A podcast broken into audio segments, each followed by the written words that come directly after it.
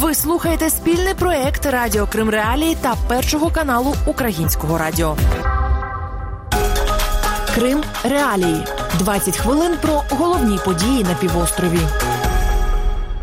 Вітаю з вами Олена Римовська і Крим Реалії. У цьому випуску ви дізнаєтесь про таке. Чи готова Росія спровокувати на Чорному морі третю світову війну? В основному його воєнна машина направлена все-таки на постсовєтське пространство. Та як Ялта та Керч оговтуються після повеней? Засыпала, шукайте, полдома. Вода шла з камнями. Президента Росії Володимира Путіна запитали цього тижня, чи не вважає він, що світ був на порозі третьої світової війни, коли британський есмінець Дефендер проходив біля берегів окупованого Севастополя. Путін відповів, що ні, навіть якби Росія цитую потопила цей корабель. 23 червня. Нагадаю, російські змі повідомили з посиланням на міноборони цієї країни, що її військові відкрили попереджувальний вогонь по британському військовому кораблю Дефендер. Він якраз прямував із Одеси у напрямку Грузії і за версією Москви порушив російський кордон, проходячи неподалік окупованого Севастополя. Лондон заперечив факт обстрілу і наголосив, що Дефендер проходив через територіальні води України і нічого не порушував. Однак, за словами президента Росії, йдеться про провокацію Заходу. Водночас, навіть якби Росія цитую потопила цей корабель, третя світова не почалася, бо ініціатори провокації за версією Путіна усвідомлюють, що не переможуть у такій війні. Російський політичний оглядач із Праги Іван Преображенський припускає, що ця заява президента Росії могла бути спрямована передусім на внутрішню аудиторію.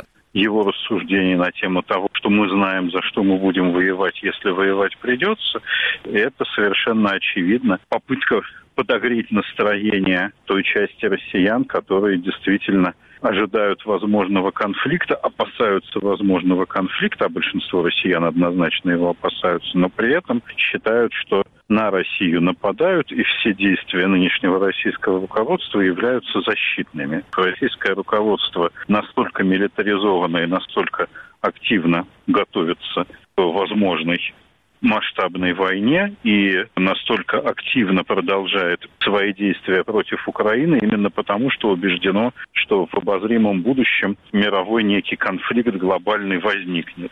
Заступник директора Українського центру досліджень армії, конверсії та роззброєння Михайло Самусь натомість упевнений, що Володимир Путін ніколи не наважиться на війну з Заходом. Однак загроза для України з боку Росії зберігається. Я давно занимаюсь изучением военно-политической ситуации в России и уверен, просто уверен, что Россия никогда, особенно Путин, никогда не собирался воевать с НАТО. В основном его военная машина направлена все-таки на постсоветское пространство, на установление э, здесь контроля и влияния. Со странами НАТО, которым он продает газ, нефть, там живут э, дети его миллионеров, миллиардеров и так далее, воевать он не будет. Ну и как бы война будет настоящей. То есть э, если бы они зацепили этот э, британский корабль, то э, вот эти то, несколько самолетов были бы сбиты просто в течение нескольких секунд. Для Украины это опасно. Для Украины действительно существует военная угроза. К сожалению, мы не члены НАТО, поэтому мы должны рассчитывать только на себя, э, на поддержку друзей, партнером, но очевидно, что воевать будем мы самостоятельно пока. Німецький політолог та старший експерт Українського інституту майбутнього Андреас Умланд вважає, що убезпечити Україну від загрози з боку Росії могла б співпраця з впливовими у регіоні сусідами та міжнародними структурами. Думаю, что каждый шаг, который интегрирует Украину в западные структуры, Под западными структурами тут тоже нужно понимать центрально-восточноевропейские структуры. Это тоже важно. Это не только имеется в виду западноевропейские страны или североамериканские страны. Каждый шаг такой интеграции только в пользу Украины, потому что тогда цена тоже для Кремля всего этого повышается. 28 червня у Чорному морі розпочалися багатонаціональні українсько-американські військові навчання Сібриз 2021 Цього разу в них беруть участь військові близько 30 країн. Напередодні навчань Росія закликала США і їхніх партнерів по НАТО відмовитися від проведення Сібриз. Мовляв, навчання підвищують ризики ненавмисних інцидентів у Чорному морі. Колишній заступник начальника штабу ВМС України Андрій Риженко у розмові з Кримралії не виключив, що Росія може вдатися до дрібних провокацій на тлі цих навчань. Дійсно, особливо після окупації Криму з 2014 року Росія дуже серйозно ставиться для протидії цього навчання, як в інформаційній галузі, так і в галузі практичних заходів на морі. Фактично, все, що може е, знаходитись в морі е, з метою проведення розвідувальної діяльності, воно знаходиться. Дійсно, можливо очікувати провокаційних дій з боку Росії яке буде пов'язано, ну скажімо, ну фактично з хуліганськими такими виходками в морі. Я знаю точно, що командирам кораблів буде надана така вказівка, щоб максимально уникати всіх цих провокаційних дій, щоб цей маленький тактичний який інцидент він не переріс серйозну проблему. На тлі українсько-американських військових навчань у Чорному морі Росія активізувалася в окупованому Криму. Так, російська сторона провела навчальну перевірку своїх систем протиповітряної оборони, розташованих на півострові, та вивела у Чорне море свій підводний човен Колпіно, озброєний крилатими ракетами типу Калібр. Ви слухаєте Крим Реалії. 160 мільйонів доларів за підрахунками підконтрольних Росії чиновників Криму саме стільки склали збитки від повеней на сході та півдні півострова. Голова так званого уряду Криму Юрій Гоцанюк заявив на нараді цього тижня, що влада вже почала виплачувати компенсації постраждалим составила 1118 актов, в том числе по городу Керчи 604 акта, город Ялта 324 акта. По состоянию на сегодня сумма ущерба, согласно акту администрации городов и районов, составила 218 миллионов рублей. Также продолжаются выплаты пострадавшим. Проведены выплаты на сумму 117 миллионов рублей. 1572 граждан получили выплаты. Проводится работа по чистке русел рек, ливневой канализации и водотводов. Что касается откачки э, из подвальных помещений, к сожалению, работа по некоторым подвальным помещениям будет проводиться повторно, потому что воды грунтовые поднимаются, к сожалению, необходимо откачку производить дважды. В целом проводится дезинфекция по всем пяти муниципальным образованиям. Так званий голова Криму Сергій Аксьонов заявив, що якщо сума збитків перевищуватиме 100 тисяч рублів, менш ніж півтори тисячі доларів, то питання вирішуватимуть в індивідуальному порядку. Тетяна Барабаш живе в селі Васильівка, це передмістя Ялти. Паводок приніс у Васильівку воду з камінням. Місцева жителька розповідає, що її збитки чиновники оцінили у згадані 100 тисяч рублів. каже, що як вона зрозуміла, про більшу суму не йдеться. Вот у нас э, засыпалось, кстати, полдома. Вода шла с камнями. Печка просто она не могла с этим справляться уже. И она вылилась аж прямо что на дорогу и засыпала все дома, завалила. Три кровати вот у меня устояла. И шкаф, купе, все. Остальное как бы открыли мы балкон. Как поплыло все в речку.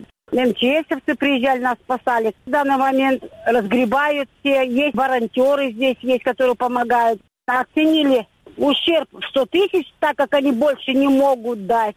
Ну, думаю, ладно, хоть эти 100 тысяч, но какая-то помощь.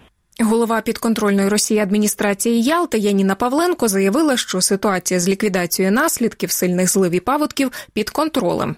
Есть еще напряженная ситуация там, где вода в реках еще не упала и ведутся восстановительные работы, идет подтопление подвалов, но вся ситуация абсолютно под контролем. Три частных дома и 18 жилых квартир э, сегодня, максимум завтра, комиссией межведомственной будут признаны непригодными для жизни. А это значит, что это те люди, о которых мы в первую очередь сейчас должны позаботиться и переселить их в благоустроенные жилые квартиры. А тим часом у бюджетній установі заповідний Крим повідомили про руйнування частини туристичних маршрутів у Кримських горах. Україна вважає створений Росією заповідний Крим незаконним. А в Севастополі на тлі потужних опадів активізувалися суви ґрунту.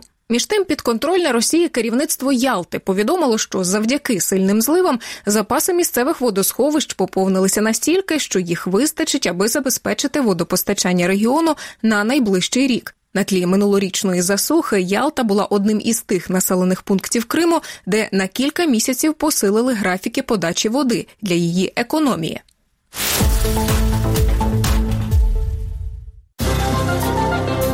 Далі у програмі Чому Філіпа Кіркорова виключили з переліку персон нон-грата в Україні? Ми видаємо індульгенцію цим виконавцям.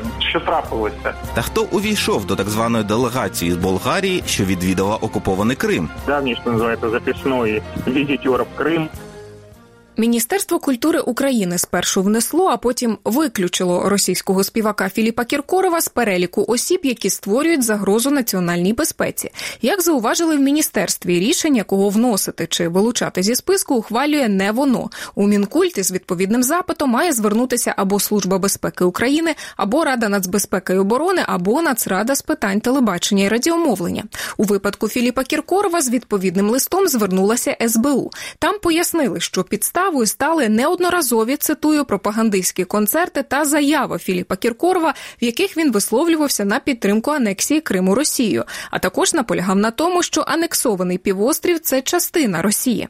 Наприклад, у жовтні минулого року Філіп Кіркоров приїхав на окупований півострів для участі в журі пісенного конкурсу. В інтерв'ю телеканалу Вісті Крим артист поскаржився, що раніше цього року не зміг забронювати собі тут готель для відпочинку. Поздно как-то вот этот карантин, коронавирус перемешал все планы. И мы думали, что вообще ничего не будет. Потом, когда вдруг все разрешили, мы дернулись сюда, а мест нет. Все занято. Неважно ты, звезда, не звезда, политик, не политик. Все в порядке общей очереди. Наверное, в следующем году надо позаботиться об отдыхе здесь. Не в последнюю минуту. Крым это, – это мое любимое место в России. Однак на внесення до українського переліку осіб, які створюють загрозу нацбезпеці, відреагував ось так. Це заява з інстаграму Кіркорова за 24 червня. Некоторые недалекие чиновники таким образом пытаются набрать себе бонусов, паразитируя на лозунгах и националистической пропаганде. Тем, что произошло, надо гордиться. Гордиться попасть в этот список. На самом деле это не Киркоров, это Россия. Ненависть к России захлестывает.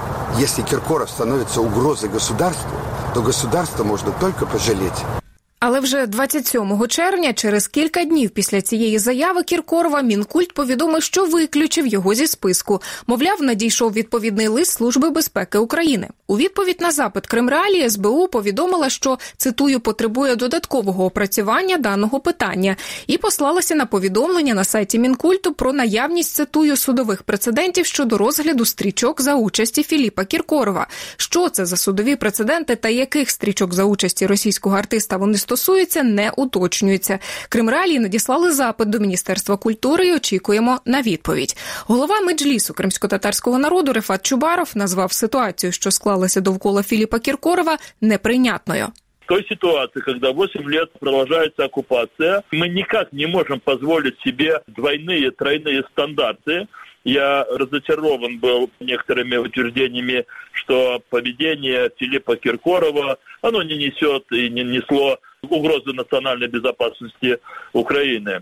Слушайте, в ситуации, когда часть нашей территории оккупирована, говорить о том, что те люди, которые напрямую, нарушая украинское законодательство, въезжают на территорию оккупированную и при этом своими действиями максимально пытаются укрепить оккупационный режим и говорить о том, что они не несут угрозу территориальной э, безопасности Украины, это, в общем-то, мне представляется ну, абсолютно неправовое заключение. Згідно з інформацією на сайті Мінкульту, внесення особи до переліку тих, хто створює загрозу нацбезпеці України, на практиці означає заборону на трансляцію аудіовізуальних творів за участі особи зі списку, заборону на проведення гастрольних заходів за участі такої особи, і в цілому заборону їй на в'їзд до України. Крим реалії зверталися до команди Філіпа Кіркорова з проханням прокоментувати ситуацію, а також те, чи планує артист приїхати до України найближчим часом. Але там від коментарів відмовилися. Останній великий концерт Кіркорова в Києві був у 2013 році. А тим часом, наприкінці червня, у Києві та Одесі виступив російський репер Баста. Він потрапив до списку мінкульту у 2018 році, зокрема і на підставі того, що їздив до окупованого Криму.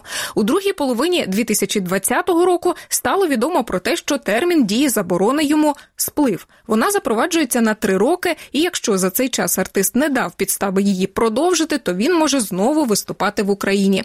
Український музичний оглядач Ігор Панасов вважає, що державі слід переглянути термін дії такої санкції.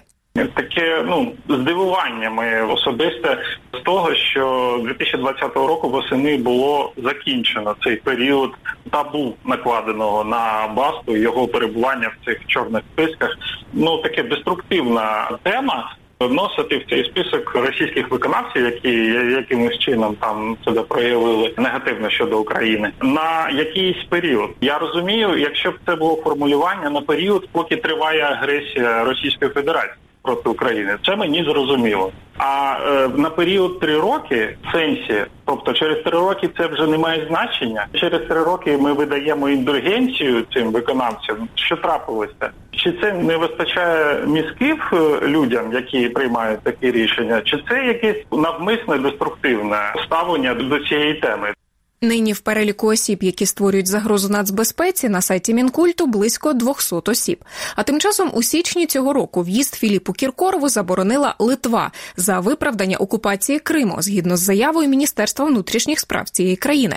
Російський артист оскаржує цю заборону у суді, але поки безуспішно. Докладніше про ці та інші події ви можете прочитати на сайті Крим Реалії. В окупованому Криму відбувся фестиваль болгарської культури, на який приїхала група громадян Болгарії. Місцеві провладні змі повідомили про приїзд, нібито делегації з Болгарії, яку очолив пламен Мілетков. Телеканал Мілет у своєму сюжеті з фестивалю назвав його головою правління болгарського євразійського інституту геополітики й економіки. Давайте работаем с народной дипломатией. Оставь политику за большие люди, политику. Давайте между людьми. Любовь объединяет люди. Нам нужно мир, а в коментарі Ріа Новості Мілетков сказав, що і він, і інші члени так званої делегації визнають Крим частиною Росії. Російське видання The Insider звернуло увагу на те, що про організацію, яку очолює Мілетков, майже нічого не відомо. Немає в неї і свого сайту. Журналіст Українського центру журналістських розслідувань Євген Лишан відстежує візити іноземців до окупованого Криму у рамках так званої народної дипломатії. Він розповів Крим Реалії, що йому відомо про пламена Мілеткова. Он давний, что называется, записной визитер в Крым. Он э, бывал там еще в 2016 году на фестивале «Болгарские встречи» и уже тогда активно высказывался против, так сказать, международных санкций, за присоединение к России, обычный набор таких пропагандистских штампов. Вот он э, был участником того самого форума «Друзей Крыма» в 2017 году, который учредил Международную ассоциацию «Друзей Крыма», всю эту контору агента влияния России. Сейчас о нем где-то пишут, что он там учредитель общества друзей Крыма Болгарии, но это, в принципе, значения не имеет, потому что все эти должности и звания у агентов э, Москвы, они взаимозаменяемы, они в нужный момент вытаскивают нужную фигуру и назначают ее на нужную посаду. Більшість фото, що є на сторінці Мілеткова в Фейсбуці, зроблена в окупованому Криму. Крим Реалії намагалися зв'язатися з представником так званої делегації, але відповіді не отримали.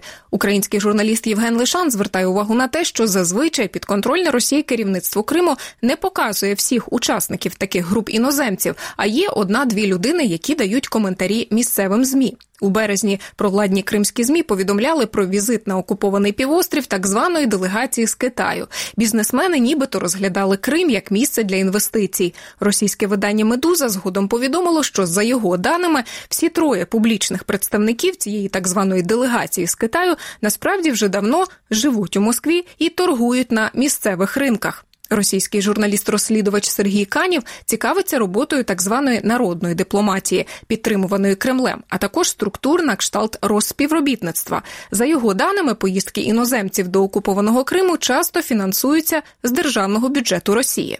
Всю роботу координируют два управління президента. Это управление э, президента по э, внешним связям и управление президента по связям со странами СНГ. Допустим, управление президента по связям СНГ возглавляют кадровые сотрудники службы внешней разведки. В том числе э, в структуре есть кураторы по каждой стране, там, по Молдове, по Украине, по Грузии. Я об этом много писал, это можно прочитать. Что касается Россотрудничества, в общих чертах это пропаганда. Я просто смотрел их сметы, их планы работ. Нет хорошей повестки, не могут предложить. Это только 9 мая, Гагарин. И все это называется балалаечная дипломатия. Люди сидят, осваивают многомиллионные бюджеты. Цього року Україна запровадила санкції проти згаданого розспівробітництва. Голова цього відомства заявив, що Росія буде шукати способи працювати в Україні неофіційно. І це все на сьогодні. З вами була Олена Римовська і вся команда Крим Реалії. Зустрінемося наступного тижня. Крим Реалії 20 хвилин про головні події на півострові.